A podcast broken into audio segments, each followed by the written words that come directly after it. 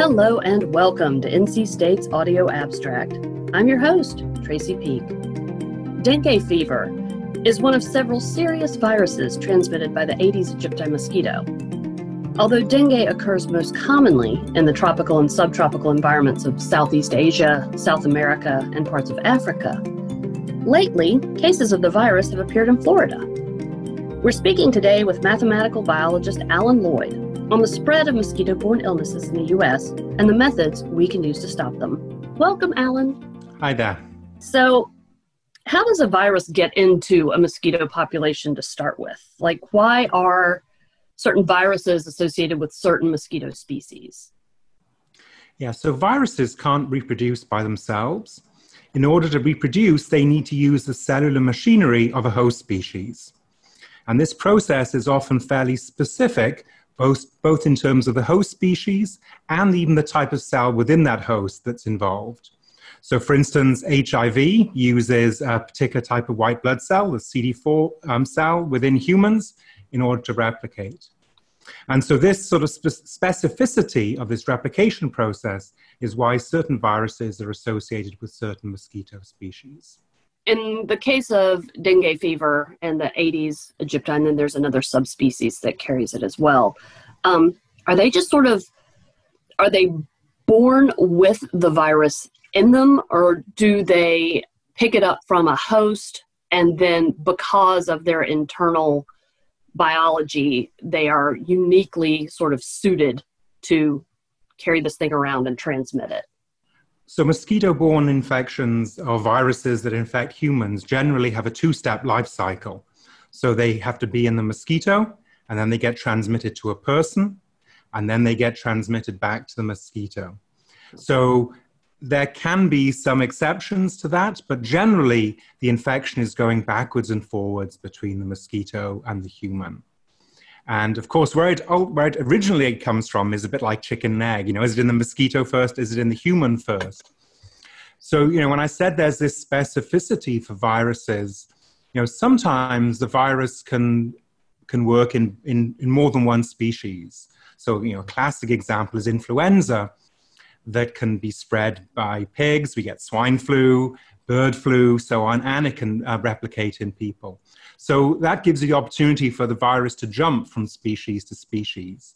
And so, presumably, at some point, the virus jumped into the human population and it was be able to spread backwards and forwards between the mosquito and the human. And often these sort of jumps are associated with genetic changes in the virus's genetic code. So, for instance, you mentioned you know, Aedes aegypti is the uh, primary mosquito that transmits things like Zika and dengue. And there's another virus called chikungunya that it uh, transmits. Um, but at some point, there was a mutation in the chikungunya virus that allowed it to be more effectively spread by, or as effectively spread by another mosquito species, Aedes albopictus, which happens to be one that we have here in, in Raleigh, uh, North Carolina. So it certainly is prevalent in my backyard. So those sort of jumps between species uh, of particular um, interest and concern. You are a mathematical biologist, and your job is to use math to give a mosquito a disease forecast for a given area, figure out how these diseases spread through a population. How exactly do you guys do that? Yeah, so one approach, we make mathematical models that, dis- that actually describes how transmission happens back and forth between humans and mosquitoes. So, for instance, if we know or if we can predict how many mosquitoes there are, what fraction of the human population has infection, then we can figure out, and, and what the probability of transmission is when a mosquito bites a person, then we can figure out um, you know, how many mosquitoes are going to catch infection. And then we ask the question the other direction. We can figure out how many people are going to have the infection. And we can figure out how the virus um, you know, moves through this transmission chain. Now, there's another type of way of modeling or predicting as well, and it's maybe more of a statistical approach. And you might just look at the distribution of mosquitoes across some region. And you know, it's natural that transmission is more likely to happen where there are more mosquitoes than in places where there are fewer mosquitoes. So you can create like a risk map. And maybe there are other variables that you can use then to go into that sort of prediction, like some measure of socioeconomic status, for example, might impact disease transmission. They're not as mechanistic as the sort of models that I make, but then they're more sort of statistical models. One advantage of the sort of mechanistic models that I make is that not, we can not only predict what's happening under the current situation, we can make tweaks and we can say, what would be the impact of doing a control measure? So I could say, for example, what happens if we halve the number of mosquitoes? What happens if people use DEET and so repel mosquitoes? What happens if you use, well, for other mosquito borne infections, bed nets? Or if you have a vaccine, for instance. That's the sort of, those are the sorts of questions you can ask with a mechanistic model that maybe you can't ask so easily with a statistical model. Okay, so it's more like being able to game out different scenarios during an infection. But one thing to say, of course, our ability to make forecasts always depends on how much data we have. So if we don't have a good idea of how many mosquitoes there are or where the mosquitoes live, or if we don't have a very good idea of how people and mosquitoes interact, that makes it difficult for any sort of approach to make um, forecasts. Now, once a mosquito species sort of gains a toehold in a new area, um, can we, using your mechanistic models, can we sort of predict how many cases of, say, in Florida, dengue fever we may see in a year? So we can certainly make predictions, but then the question is how good are those predictions? And so when we do modeling, it's very much an iterative step by step process. We typically make predictions compared to what we see happening. Usually that then means that we have to improve our models to do a better job of um, forecasting or predicting. Now, in places where dengue transmission, for instance, has been going on for a long time, we have historical data that we can use to calibrate and check our models. But when dengue emerges in a new location, we don't have that luxury, and so it's a lot more difficult. And an important thing to keep in mind is that transmission patterns can be quite location dependent. So, mosquitoes are cold blooded creatures, so they're highly impacted by weather and climate, temperature, rainfall, so on. And also, the transmission is largely Im- is impacted to quite a great degree by lifestyle differences for people. So, you know, how often we encounter mosquitoes. So, transmission in, for example, a Texas city or a Florida city might be quite different to the way that transmission works. I mean, the pattern of transmission in a nearby Mexican city. So, this lifestyle thing is really important when we think about the risk of disease transmission in the US you know, because we live in screened houses and we spend most of our time in air conditioned spaces, we really don't encounter mosquitoes as often as people in other locations do. Houses elsewhere often rely on natural uh, airflow to cool them rather than artificial air conditioning. So it's the, they're more free for mosquitoes to come in and out of houses and hence interact with people. In that situation, you'd have a much higher uh, risk of transmission of infection.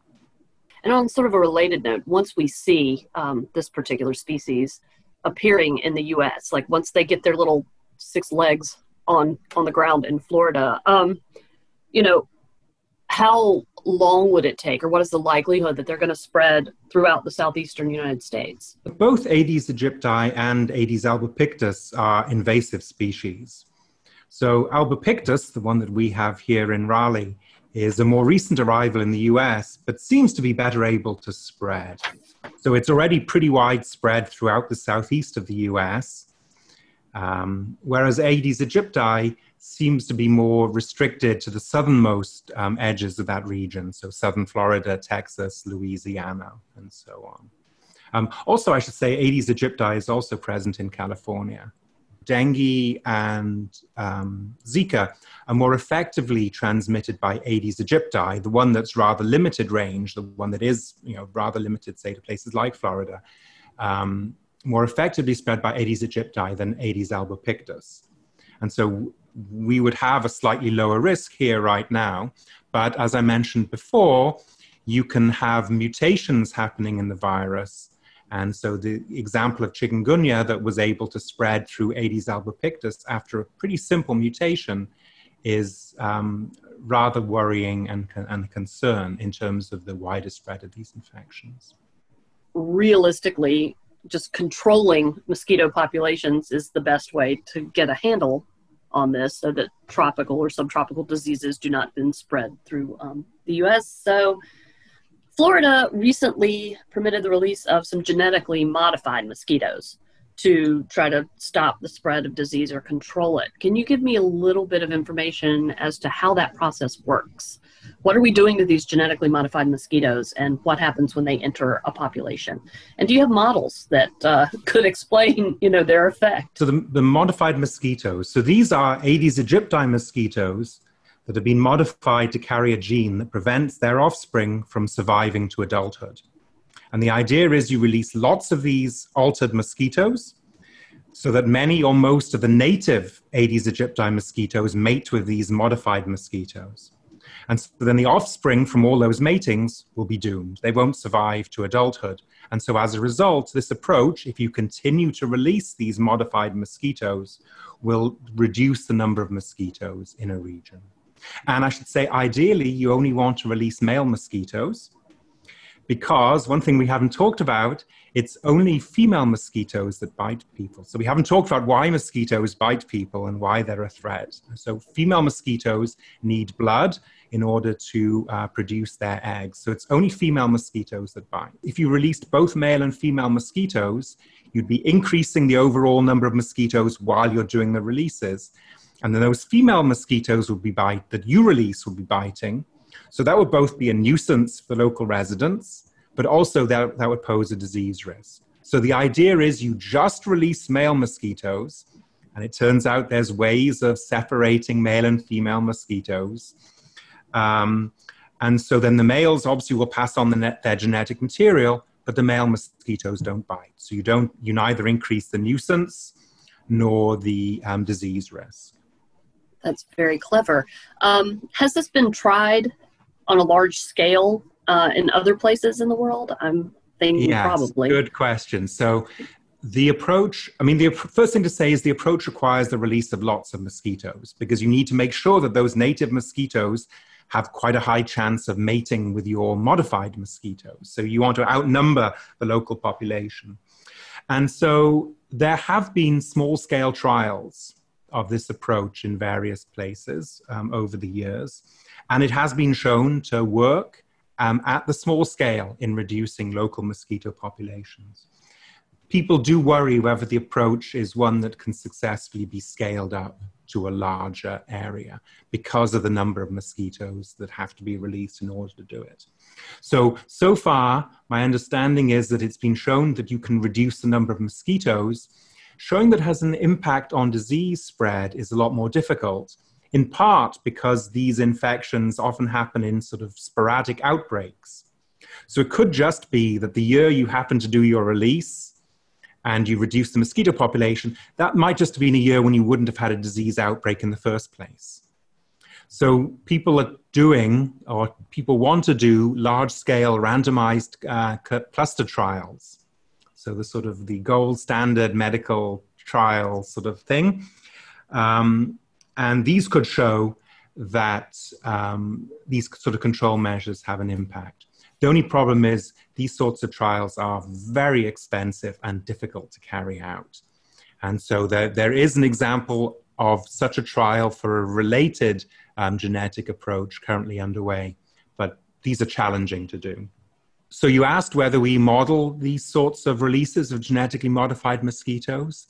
And I've been here at NC State for about 17 years. And during my first year at NC State, uh, Fred Gould from the entomology department showed up in my office and mentioned this idea of genetic control of mosquito borne diseases to me.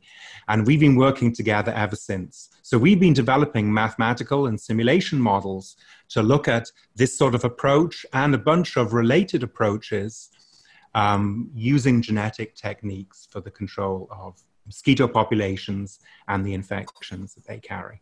Well, that brings me to my final question, which is what is the coolest thing about being a mathematical biologist? Like, what is the most interesting thing that you do and the coolest thing, and like, sort of why you do what you do?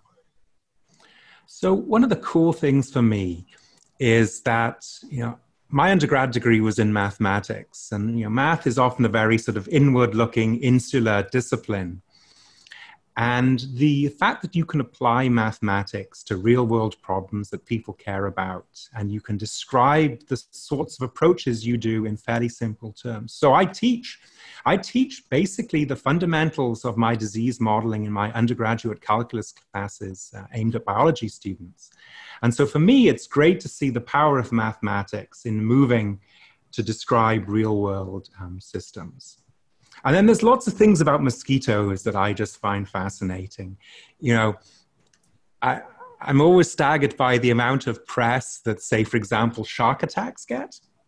And if you look up the numbers, there are something like around the world 10 deaths from shark attacks every 10 human deaths from shark attacks every year. But if you look at mosquitoes and, of course, the infections they carry, those, um, those mosquitoes and their infections kill about 750,000 people every year still. Despite all the work that's gone on in trying to control mosquitoes trying to um, research vaccines and treatments and so on. And so you know the, the sheer scale of the impact and burden that mosquito-borne infections place on humans is staggering. And then for the mosquitoes themselves i'm always amazed by and disgusted by their ability to find humans to bite. So, you know, I'm a keen, I'm, I'm, a keen gardener and I like to go outside, mow my lawn and so on.